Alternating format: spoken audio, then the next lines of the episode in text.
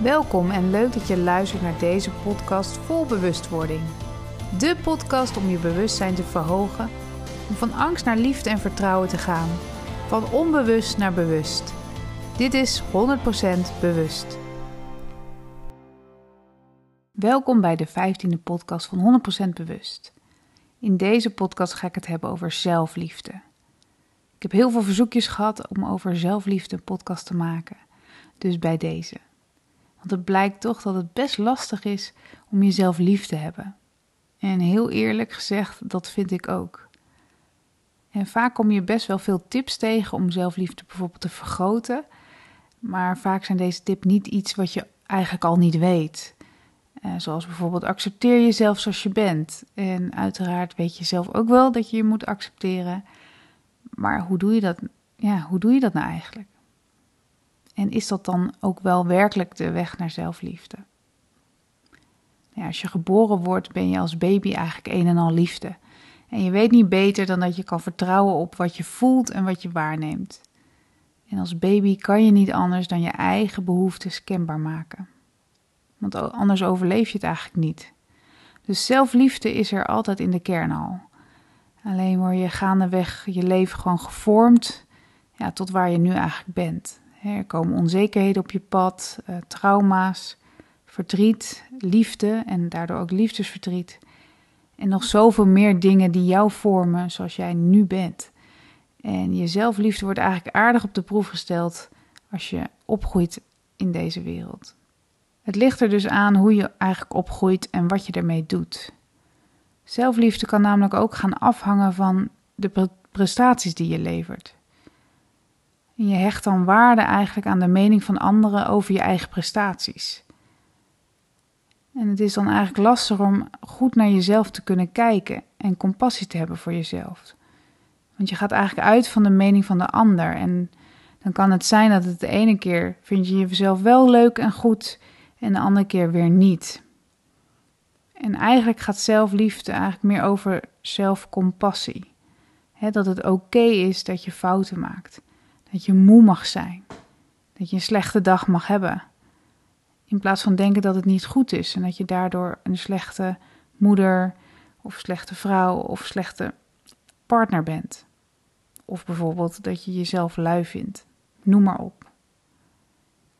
Het is echt belangrijk om eerlijk naar jezelf te durven kijken. En dan juist ook naar je minder leuke kanten. En dat die er ook gewoon mogen zijn. En dat is niet even makkelijk altijd. En vaak vechten we juist eigenlijk voor deze minder leuke kant van onszelf. Want we willen die eigenlijk niet zien en niet voelen.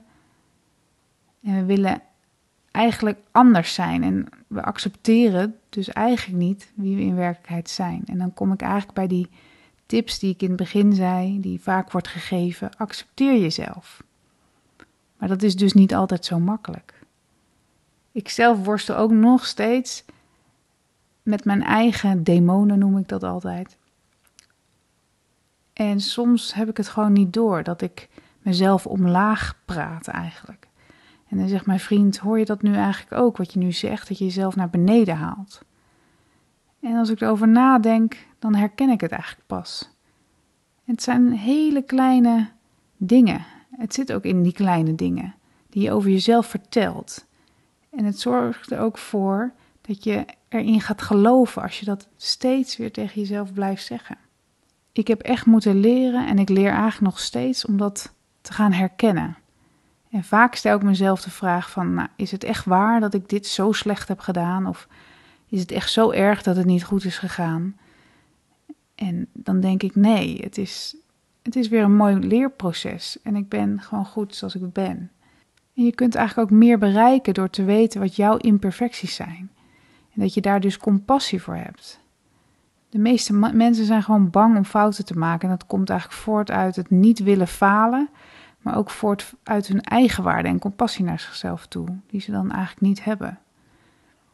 Het is dus belangrijk om echt bewust te worden wat jij van jezelf vindt en hoe jij over jezelf praat. Want kijk eens hoe streng jij voor jezelf bent. En of je dit kunt veranderen door bijvoorbeeld andere woorden te gebruiken, lievere woorden naar jezelf.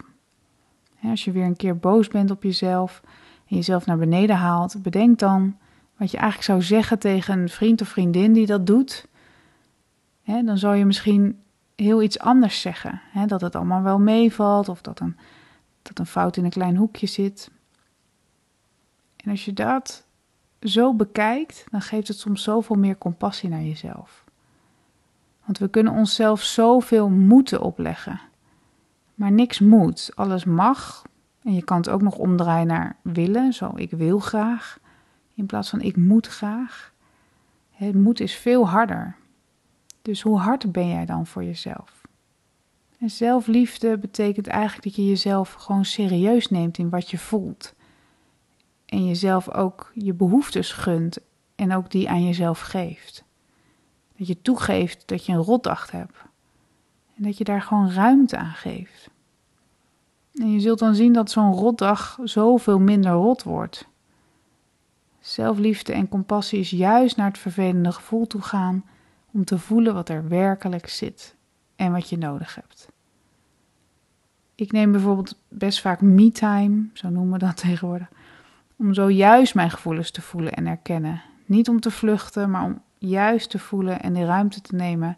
Ja, wat zit er nou onder die gevoelens die ik nu ervaar? Hierdoor krijg ik gewoon meer zelfliefde voor mezelf, omdat ik het niet wegstop, maar het juist aanga. Want emoties willen gevoeld worden. Anders blijft het maar aan je knagen, telkens weer.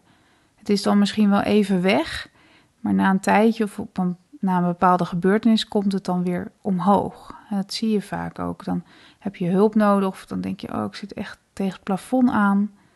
En op een gegeven moment ebt het weg. Dan denk je, oh, nou, oh, ik ben er van af. Of, maar dan komt er weer een situatie en dan komt het weer omhoog. En als je er niks aan doet, dan blijft het in pieken en dalen gaan. En niet in ja, een beetje golfjes.